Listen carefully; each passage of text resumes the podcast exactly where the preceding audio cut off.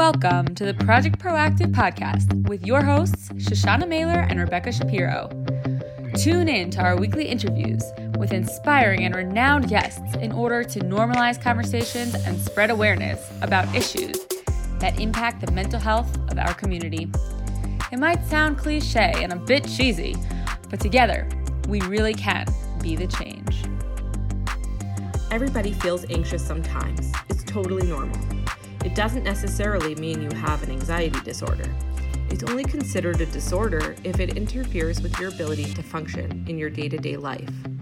In this episode, renowned psychologist, author, and public speaker Sara-Chana Radcliffe explains what anxiety is, some tips for living with anxiety, and self care ideas to help prevent it from becoming a disorder. Sara-Chana's practice is in Toronto, Canada.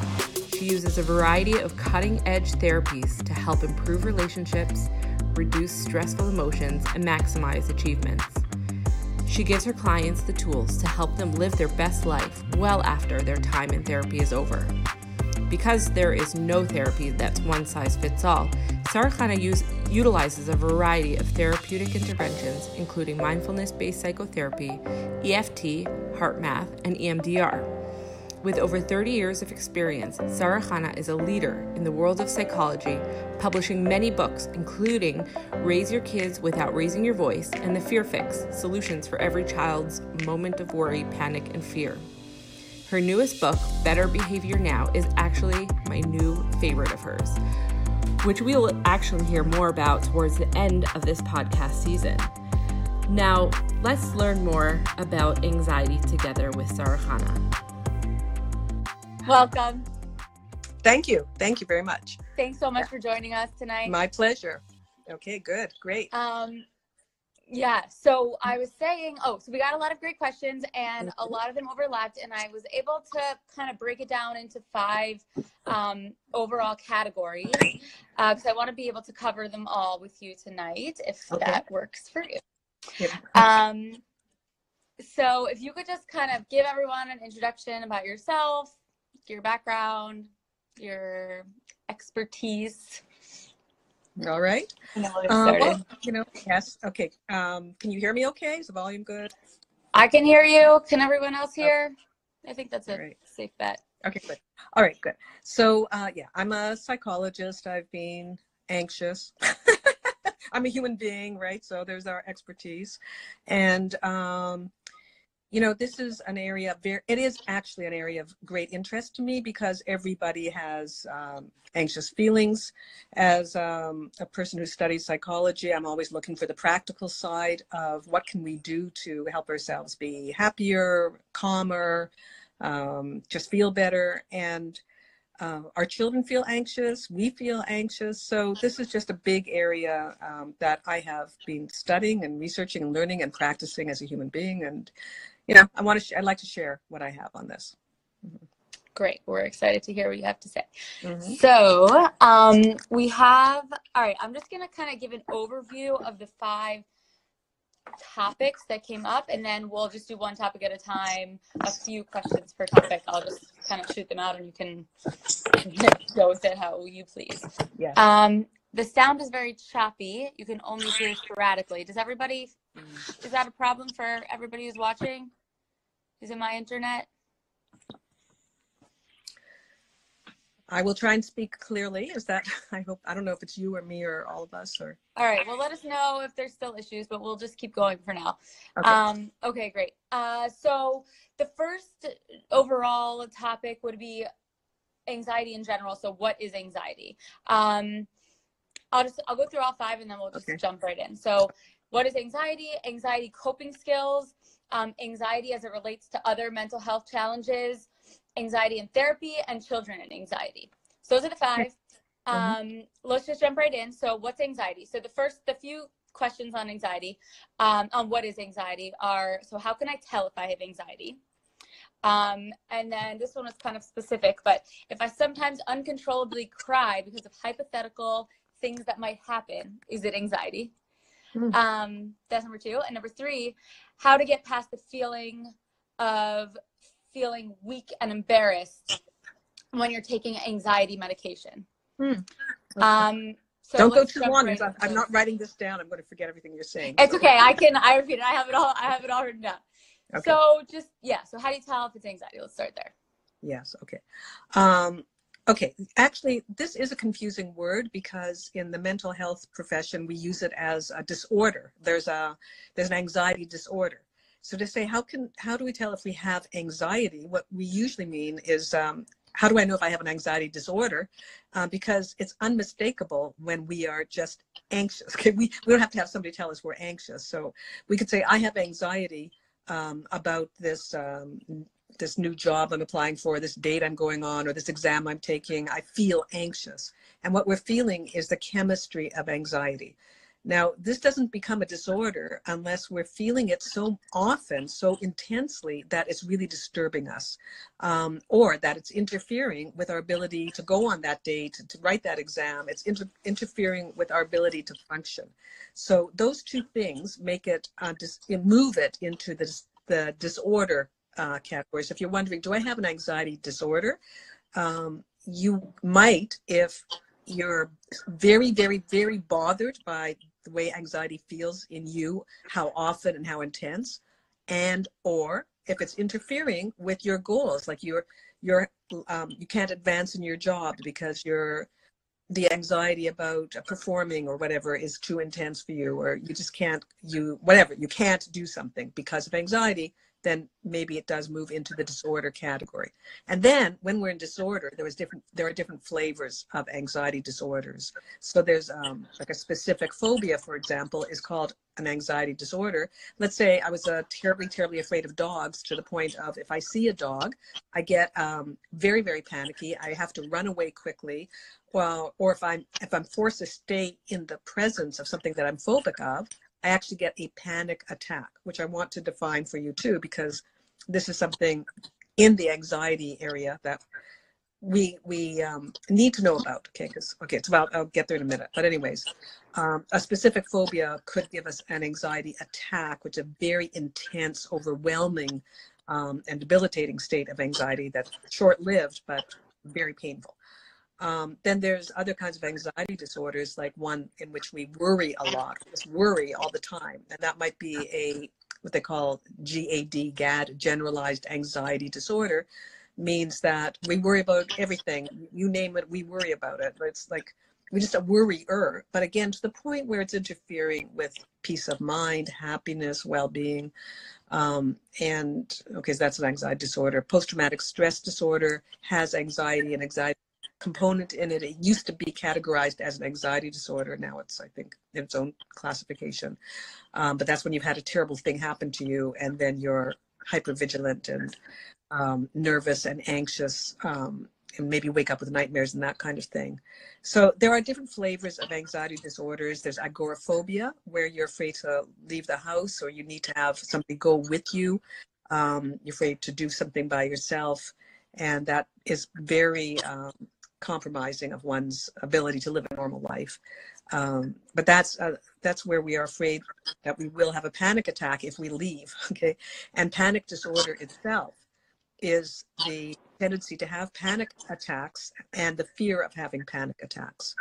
So, can I pause here to explain about panic attacks, or do you want to go on to the next question? Yeah, sure.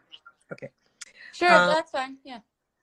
Okay, so there's so we know we're anxious because we're having physical symptoms that are making us uncomfortable. Maybe our stomach is upset. Maybe we feel dizzy or even to the point of kind of faint.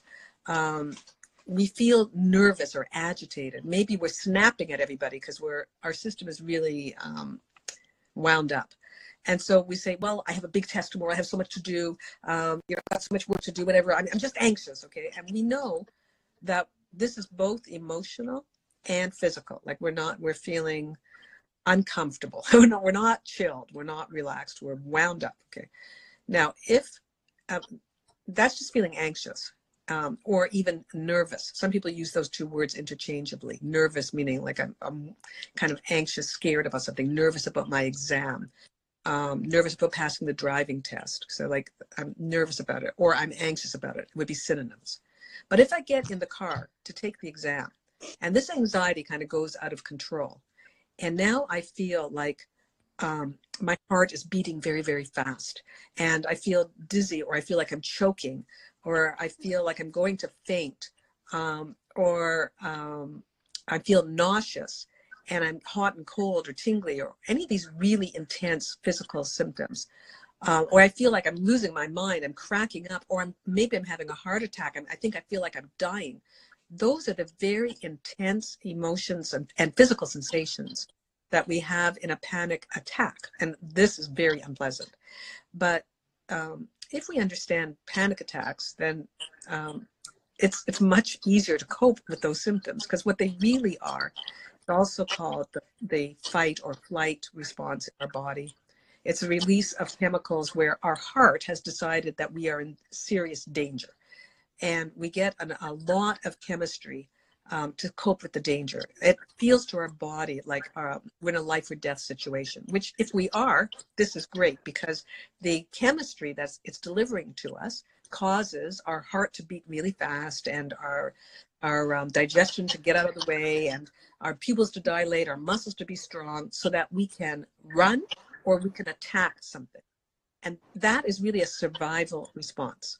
Now, if our heart makes a little mistake and sends the emergency signal when there's no emergency, then we have so much of this energy going through our body.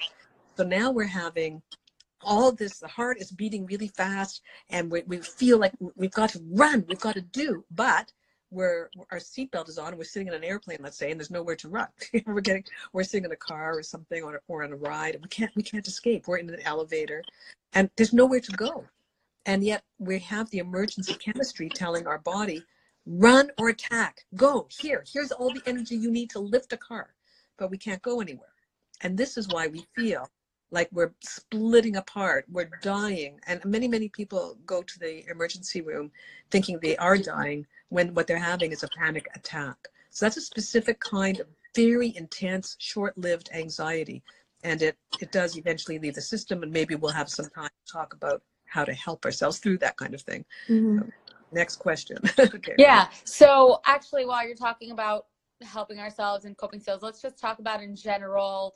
Um, I mean, even even if it's not specific to panic attacks, but just specific to anxiety in general. So some coping skills um, that people can use to deal with, you know, generalized anxiety or any kind of anxiety. Um, and yeah, and then the, another question was advice on any little tips and tricks to calm the nervous system during an anxiety attack. So there's the panic attack question again. So we can talk okay. about that for a little bit. These, these are really two very different questions. So okay. I'm going to answer the worry question first.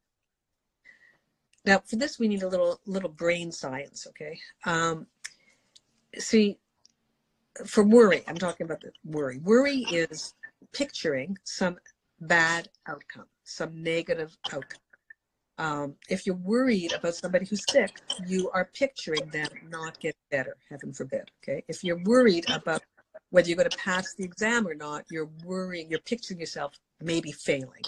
You're worried that you're not going to get whatever whatever it is you want. You're you're picturing yourself not getting it. Okay. So worrying is putting your attention on a negative outcome.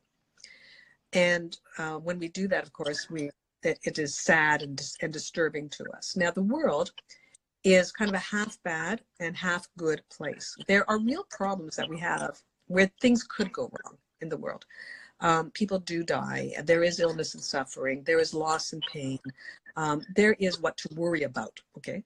Um, on but the other side of the world, the other the other half, you look at the world in two halves. Okay? Here's the here's the miserable half over here where there really bad things do happen, and here miracles and beautiful things and amazing things happen. Okay? Now, our brains are, uh, when we come into the world, our natural brain is tilted this way, to the negative side, so that we tend to look for and find and see problems right from the beginning. We see the hole in the floor rather than seeing that the rest of the floor is fine. Okay, now that is kind of a protective mechanism, but we then go overboard with it and we tend to help our brain grow more circuits, more neurology, more, I'll call it neural pathways and wiring for looking and finding the problem side of life. Um, so the reason for that is the more we do anything, the more circuits are formed in the brain for it and the better we become at it. So the more we worry, the more worry circuits we build, a bigger section of our brain is devoted to it. And the more expert we become at worrying. Okay, so the more we do it, the, the more we will do. Um, now, the um, the question is, where does the worry come from in the first place? Let's say we're washing our dishes, or we're walking through, I don't know, we're walking to work, or we're doing a mindless task, and ideas pop into our mind, and then we start to stress over these ideas. Um, we say, where, where are these ideas coming from? Are they coming from outer space, or like, how, how did they get there? The, the things that pop into our mind, this comes from something I call the Amazon.com calm model of the brain here. Okay. When I go to my Amazon page to buy a book, it says there, Sarah, we have some suggestions for you. And then it'll name like, you know, 10 books that I'm sure to love. There'll be psychology books and gardening books and crochet books, whatever it is. And of uh, Amazon's billions of books, like, how did they know the 10 that I would just love? Okay, so do you know how? Do you know how they would love know the 10 that I would love? All right. No, do you want to get take a guess how they know? no. Okay, well, they they know because they're not guessing. They're just following what I pay attention to, right? They're paying what I click on, what I search for, what I put in my shopping cart, and what I buy. That they know I like that. Okay. Now the brain works the same way. There's an infinity of thoughts we could be thinking while we're washing the dishes, but we only think a, a little selection of 10 thoughts, just like the 10 books that they put up there, because those are the ones that we click on that we pay attention to, that we expand, that we play with.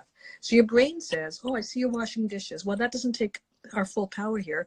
Would you like to worry about your kid who has like that school problem? You know, that's the brain says that.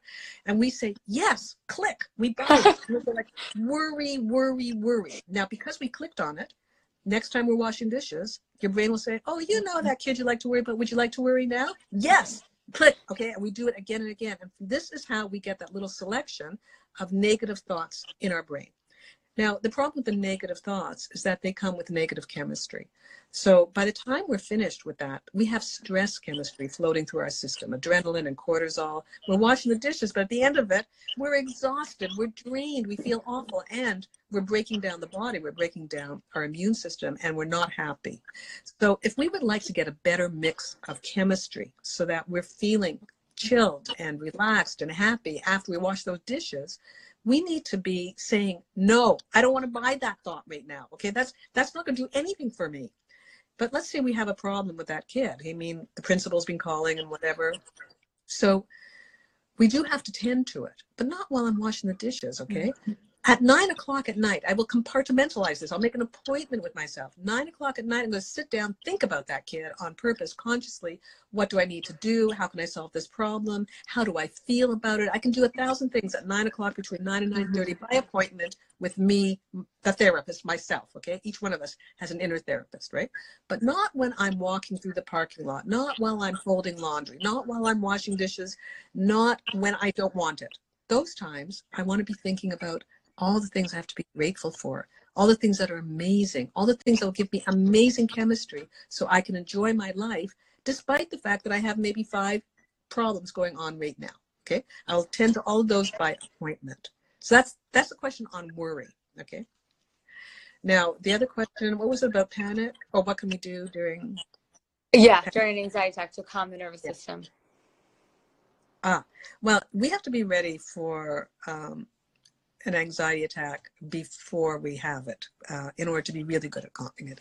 So it's good for all of us to to learn how to calm the nervous system and to have that in place all the time. Then if we need an uh, what is that an MRI or whatever we have to go through one of those machines, we won't need their Ativan. We can calm ourselves down. Um, you know, if if something sudden happens, an injury, some some emergency at home, we'll be able to calm ourselves down because our system has been trained to do it. Because I said whatever we practice, we get better at, get more circuit for. So um, the best thing to do is is to know in advance. So I'm going to tell you some things in advance. First of all, there is something called rescue remedy. This is something we should have in our purses. Okay, so we have it. We're ready for an emergency. We have it also in the kitchen where somebody might burn themselves or cut themselves. We have it in the medicine closet somewhere. Rescue remedy is available online. It's available in health food stores. It's available in some supermarkets and some pharmacies. It's a little, I should have brought a little bottle to show you. It comes in a bottle this big. Called, it says on it, Rescue Remedy. And it's uh, a product of something called Bach, B-A-C-H, flower remedy. So it's one of, it's a pre-mixed Bach flower remedy. Now what it does is it turns off the fight or flight response. It turns off the adrenaline that's causing a panic attack. Now this is important um, in a number of ways. First of all, if you're anticipating a panic attack, let's say you know you have a fear of flying. So you take rescue remedy um, in the morning and maybe the night before your flight and just before your flight. And while you're on your flight, you drop four drops of rescue remedy in whatever water you're drinking and sip. There's a book um, on fear of flying called um, Fear of Flying question mark. I think that's the name of it. Um, and the pi- a pilot and a homeopath wrote it, and they recommend the rescue remedy very, very highly uh, for people who are, know they're going to be afraid in advance. Now, if you're already having panic, Rescue Remedy will turn the volume down and start turning the adrenaline off. And after you've had panic, you also need it. So I'll explain it like this. The heart decides you're in an emergency situation. You're up in the sky and you're, what are you doing up there? Okay, so you get scared. So it sends the emergency signal to the brain that, that releases the fight or flight response. And um, and now you have chemistry pouring down in every cell of your body.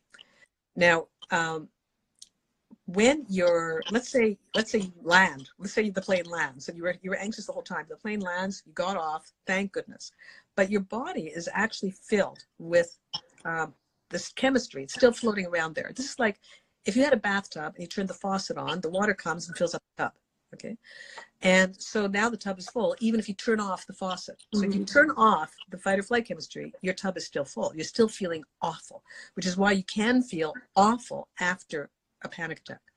So there's a little tub. In, in a tub, you have a little rubber thing. You take it out so that water starts to drain down the, into the bottom of the tub, drains out into the pipes, but very slowly. So a couple of hours later, the, the chemistry is drained out of your body too. You want to speed that up. You want a bigger hole in the bottom of your tub. So Rescue Remedy makes that hole bigger so you feel better much faster. So that's rescue is before, during, and after panic. Okay, that's one easy thing. It doesn't require training other than always have it with you in your purse.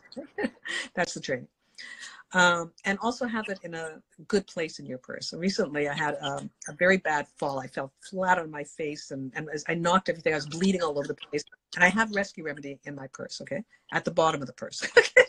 and I, I was in such a state I couldn't find it, okay? Like I, I was, couldn't find it. It needs to be at the top of the purse in some All right.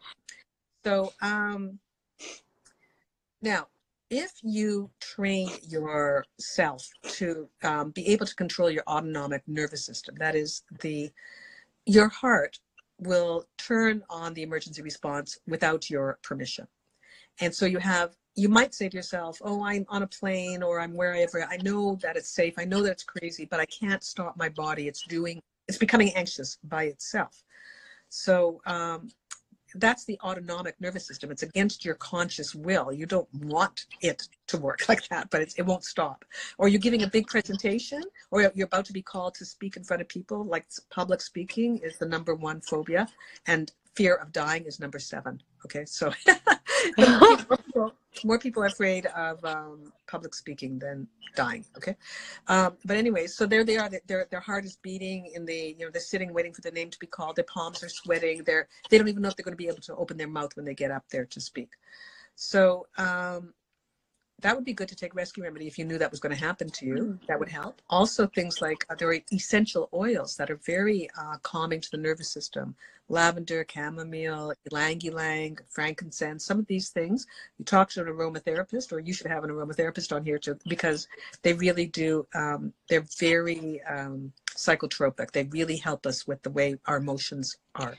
So I yeah. think I saw an Instagram page on that essential there is. oils essential, Yes, there is one by Frady, somebody, and yes, um, I've been de- talking to her actually, and she'd be very good to have. okay, so um, so essential oils will keep you physically calm. Herbal tea also would help you if you know if you're anticipating that you will be nervous or that you're having panic attacks or nightmares at night, maybe because of a trauma that happened.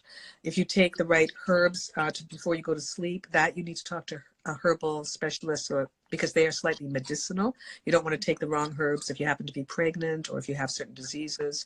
So you need to talk to somebody. Don't just go buy those things. But um, but they are very nice and soothing to the system and can and can help you be much more stress resistant. But if one thing you can do for yourself is learn to calm your nervous system down, and there's um, you can do that with a breathing technique. Uh, there's many different ones. Uh, my one of my favorites is the coherent breath that is taught by the Institute of HeartMath, um, and I'm myself a HeartMath practitioner. I teach that to a lot of people, where it's just a very steady breath that calms the heart, but it keeps you alert. So if you have to take that test, you don't want to be falling asleep. You want to be awake.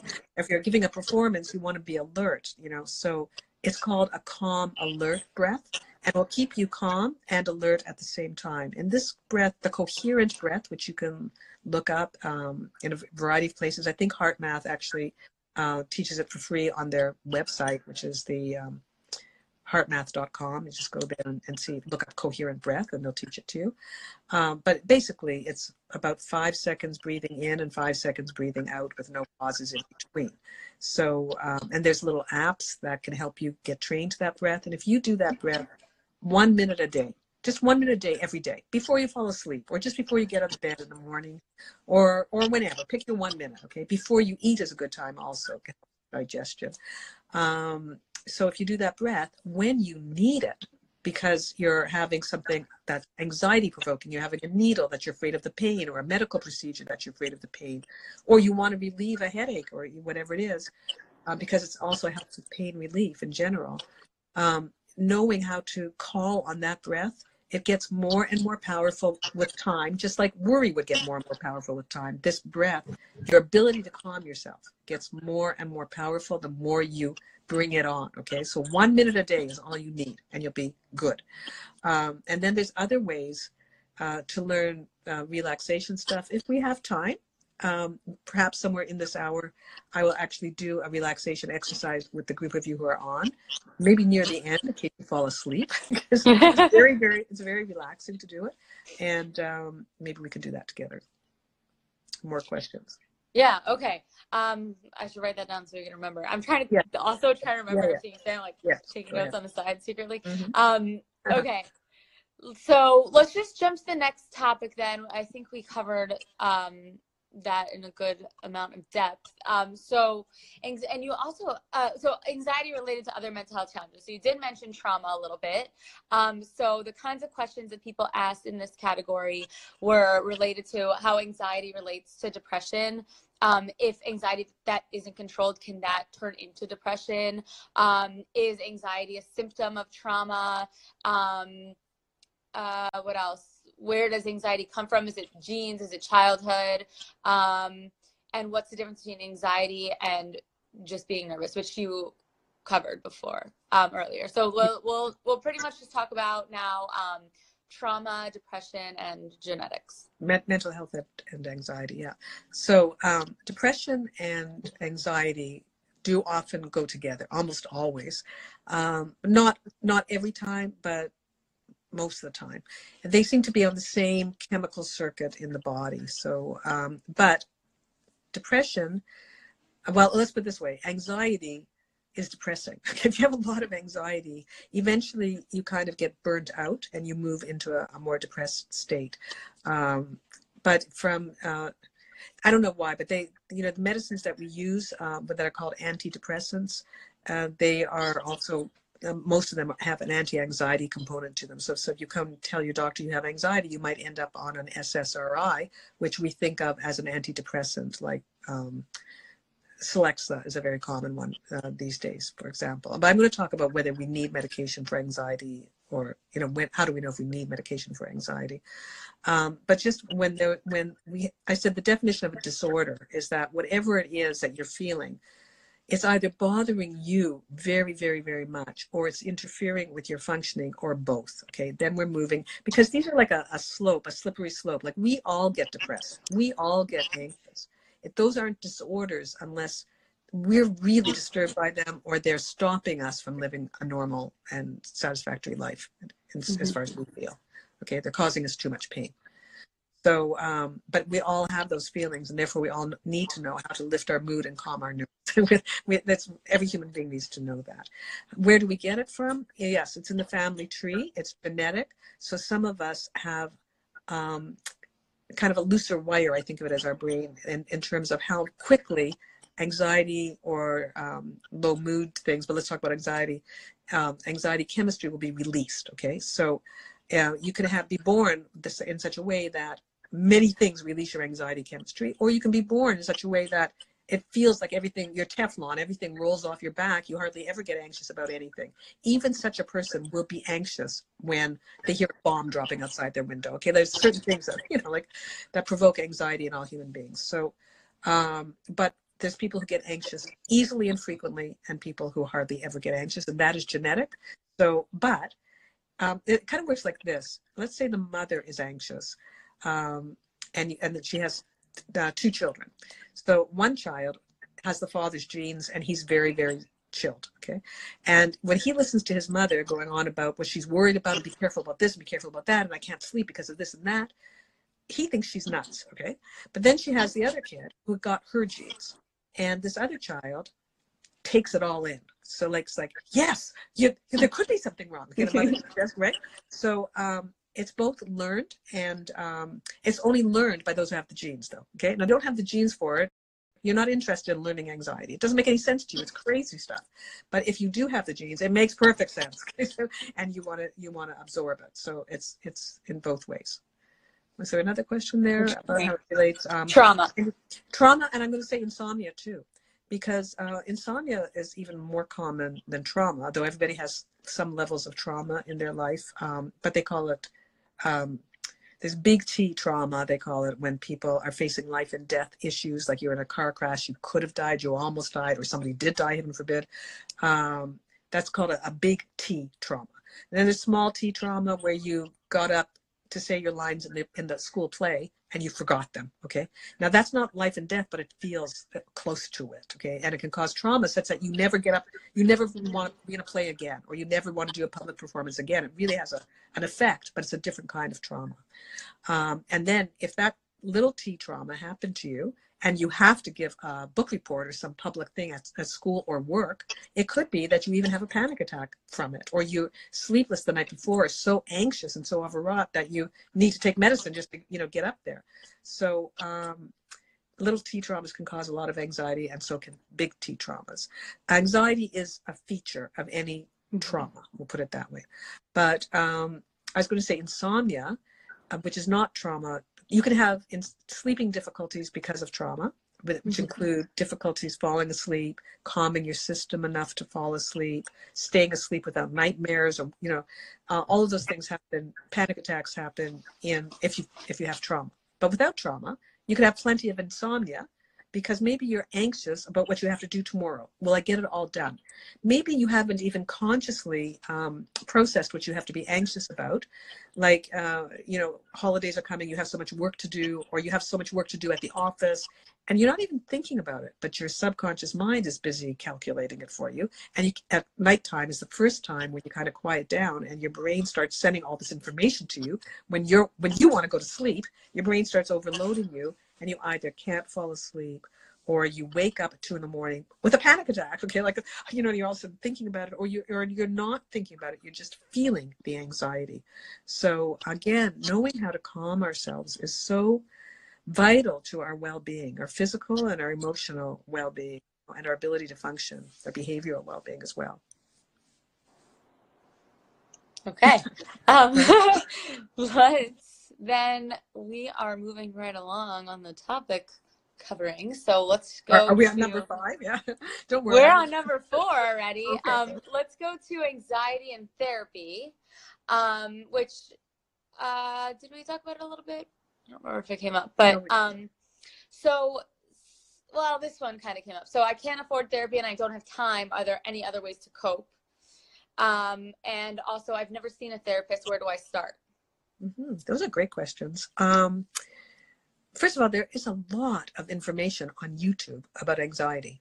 Uh, there are some top professionals giving full courses on uh, cognitive behavioral therapy for anxiety or other strategies for anxiety, which I'm going to mention a few here, and you can follow them up online. You don't need to go to therapy. I wrote a book called The Fear Fix, which is for parents to help their children through anxiety, and that book is full of techniques that a person of any age can use, adults and, and you know, uh, as well as teach some of them to children.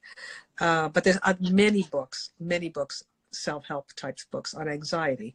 So I'm going to give you kind of some of the things that you might encounter um, in a therapist's office and also tell you a little bit about different kinds of therapists because some therapists have, have special training in anxiety techniques others are more generalist uh, some people have one technique and other people have you know 50 so um, and i like the ones who have 50 because um, because it's not a one size fits all kind of business here. Like there's, I know that, you know, I can teach, let's say two techniques to a client at 10 o'clock, say two, so same two techniques to a client at 11 o'clock. And at 10 o'clock, you know, the client loved the first technique and it really worked for her. At 11 o'clock, she hates the first technique and the second one works perfect, you know. So I, I like somebody who knows a lot of options in what to do for anxiety. Um, so some of the some of the things you may encounter and that you can follow up with.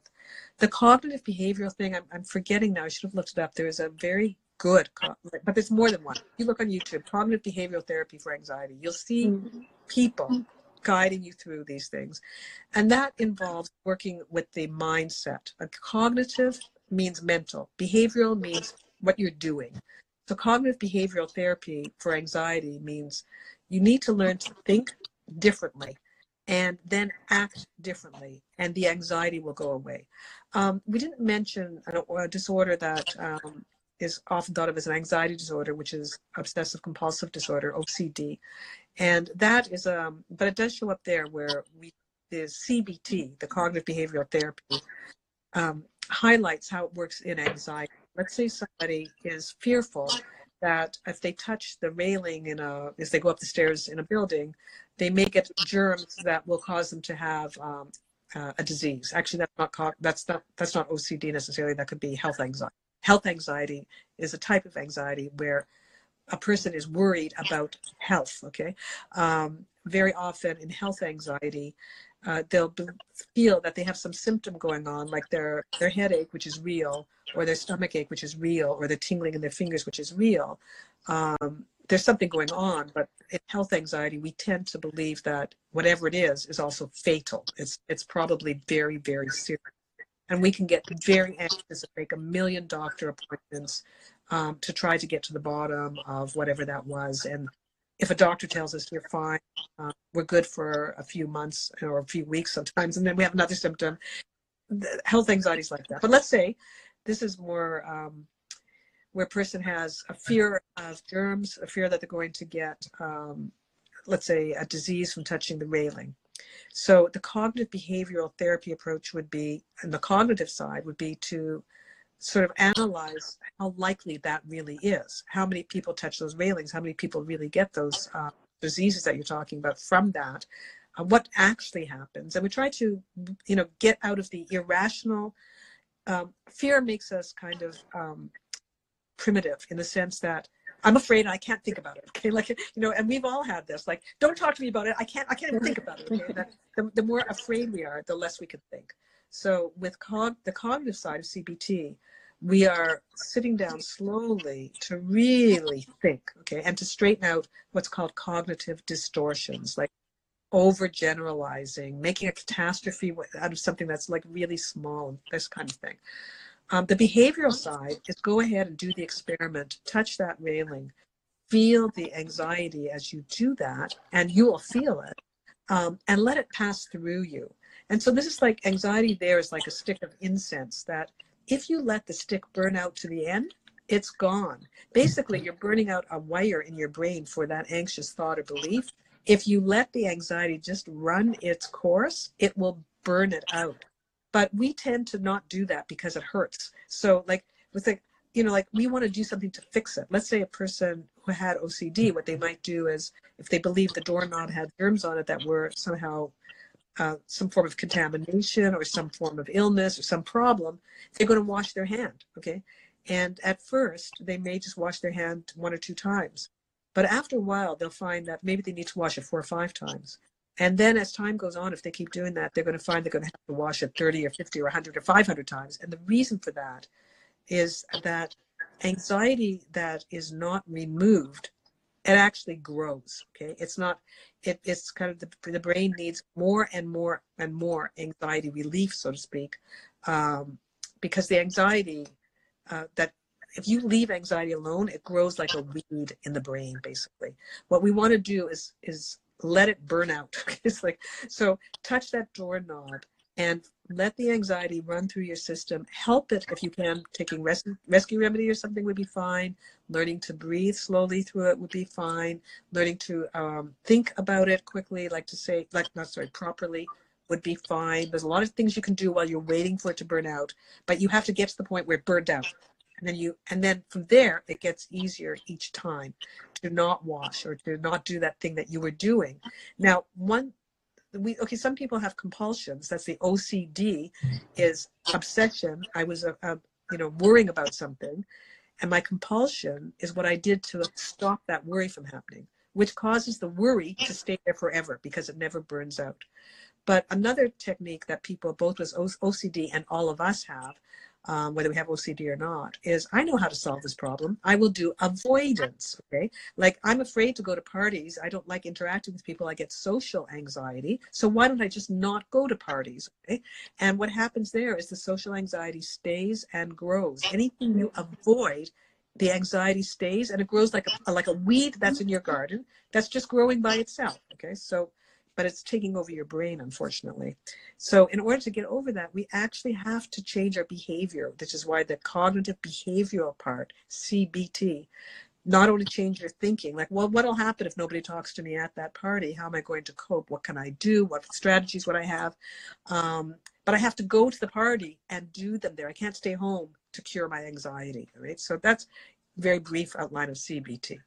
Now, um, other techniques that people use for curing anxiety is learning how to calm the physical body through um, progressive relaxation and different kinds of relaxation techniques because our body cannot be relaxed and anxious in the same moment. Either we're predominantly in the alpha brainwave, we're chilled, we're calm, our, bo- our muscles are relaxed, or we're predominantly in the beta brainwave where we're thinking and we're act- and we're anxious and we're nervous and we're uncomfortable can't be in both of those at the same time. So we can teach our body to relax, which, like I say, if we have time, we need about seven minutes. I'm just going to tell you in case we can get that many minutes, we can do it. Okay. Um, and then, um, so there's also something uh, used for anxiety and depression, actually, mindfulness techniques. Now, what these do is they help that anxiety while you're burned out because we simply watch it burning okay? So like in in mindfulness techniques we allow the feeling of anxiety to be there. Instead of being anxious about the anxiety or panicking about the panic what we do is we observe oh this is my heart beating quickly okay? This is my um, tightness in my chest. This is my hands sweating. And we actually pay attention to what's going on and as we pay attention to it, a very odd thing happens, and that we calm down. And that is because the part of us that pays attention to anything is, by definition, a calm part, the part that uh, pays attention. Okay. Um, the part that thinks, like, I'm dying, okay, that part is not calm, all right? The part that is simply observing is, is actually very calm.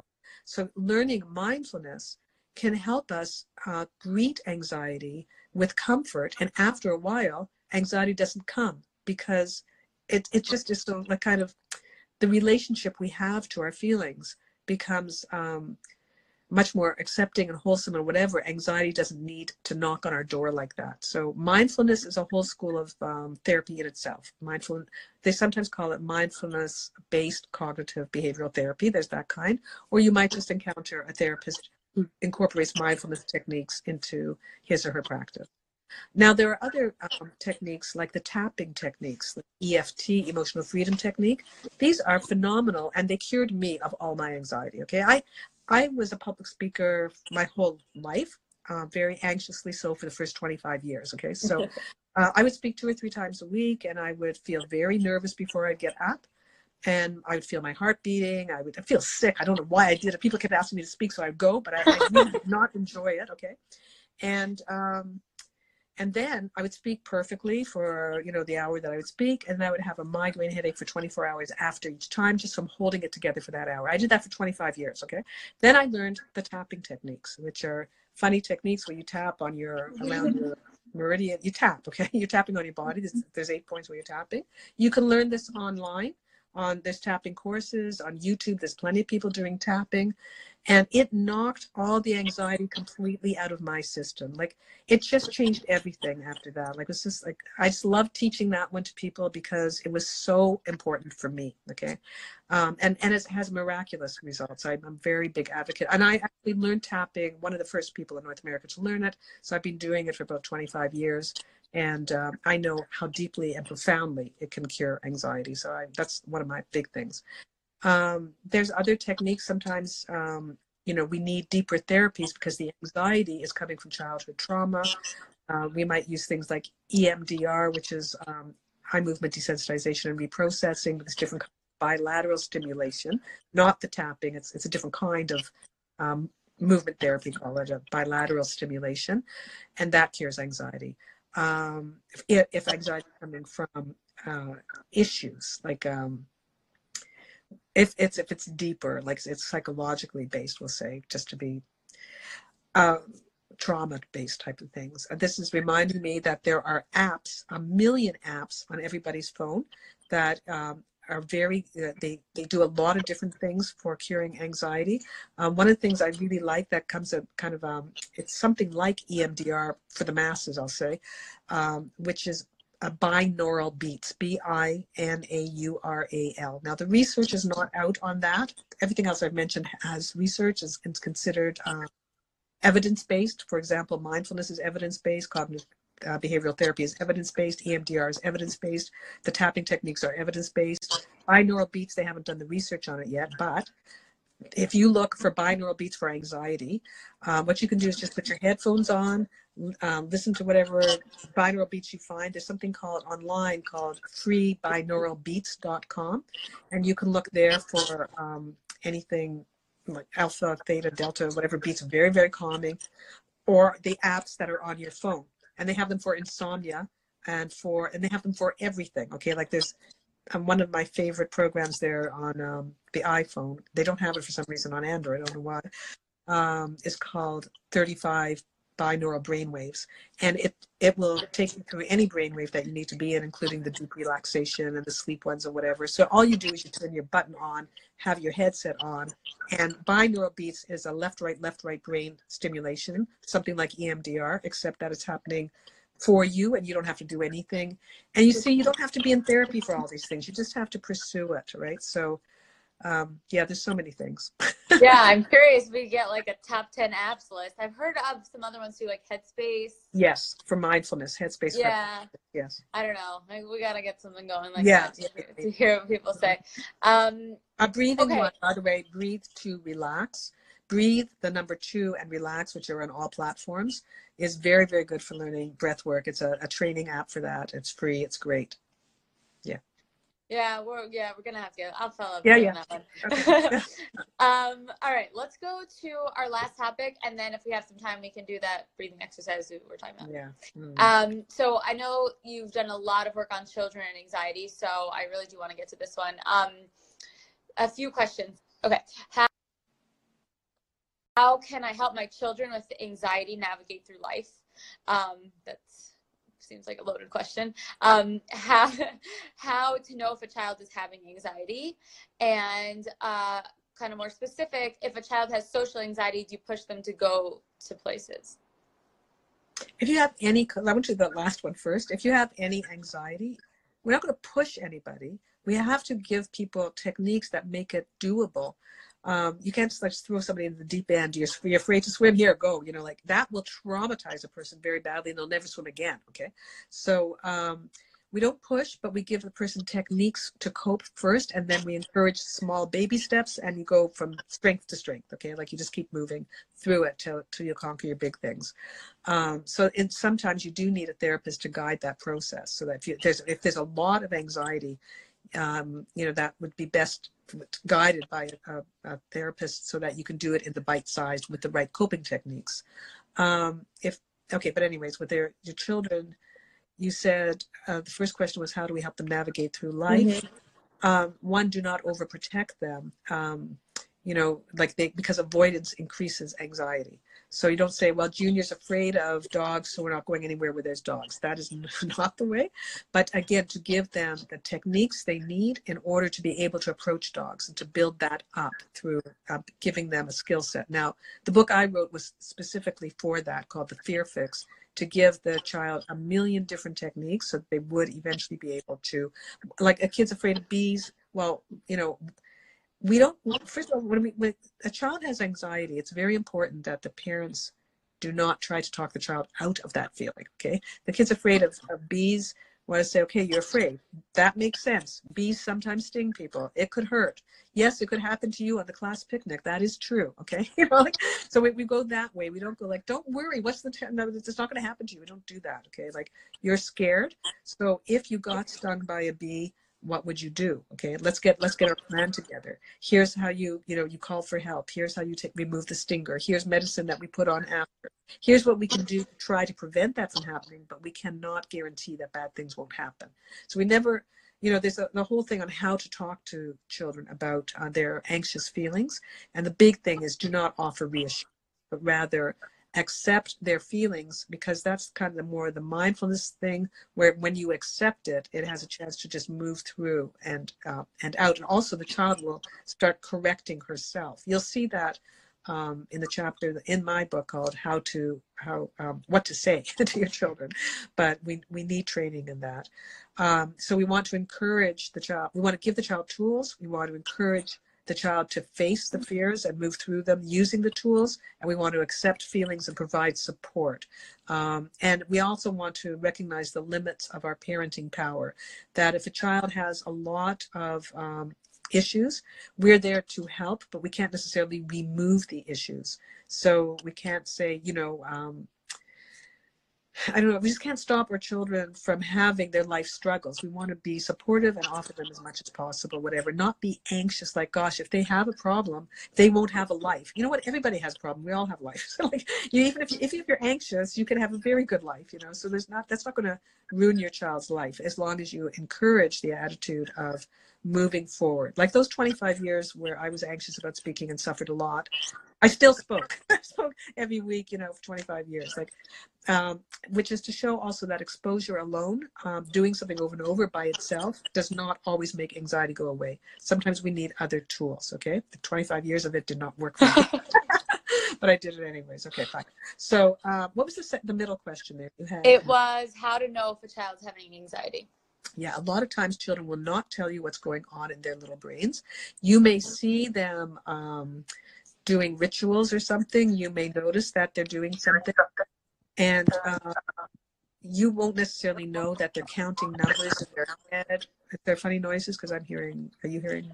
I am just moving around to charge my phone, so it's probably oh. coming for me. Are we I'm getting anxious. Okay, fine. No, no, um, okay, so a child won't necessarily tell you. But if you are talking about anxiety, um, you take books out of the library about children's feelings. Um, there's usually lots of books about feelings, and you're saying, you know, coming across the anxious feeling, and you're saying, oh, yes, I sometimes feel scared about this. I sometimes feel worried about that. I sometimes get a funny feeling in my stomach just before I do blah, blah. And you talk about it. It will help encourage your children to say that happens to them and then you can tell them what you do hopefully you have some strategies of your own and you can tell them you know what they might do and you can certainly consult professionals to get more strategies that you know or read more books there's a, there's a lot of stuff out there for children's anxiety and uh, for our own so uh, books and like i said everything on the internet there's no shortage of information just just look for it and you'll find it um, what was the the I'm forgetting the what was that question I'm answering? Oh, uh, how to tell if a child has anxiety? Oh, how to tell. Um, yeah, so they're physical symptoms of anxiety. A kid who's having a lot of stomach aches, unexplained. The doctor says the kid is fine. A lot of headaches, uh, unexplained, and diet and nutrition and whatever it is doesn't change anything.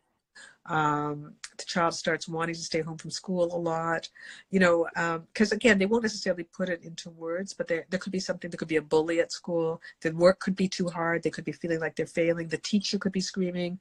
Um, there could be a lot of things going on. Your kids don't just come up and tell you. So when you see a child's behavior is changing or their physical health seems like unduly compromised, like what's going on here, you always have a cold, um, you always feel sick, you always need to stay home um, or the child, you know, uh, all of a sudden seems to be not toilet trained anymore, like they're they're wetting the bed every night and they're five or six years old. I mean, how you know how does that happen?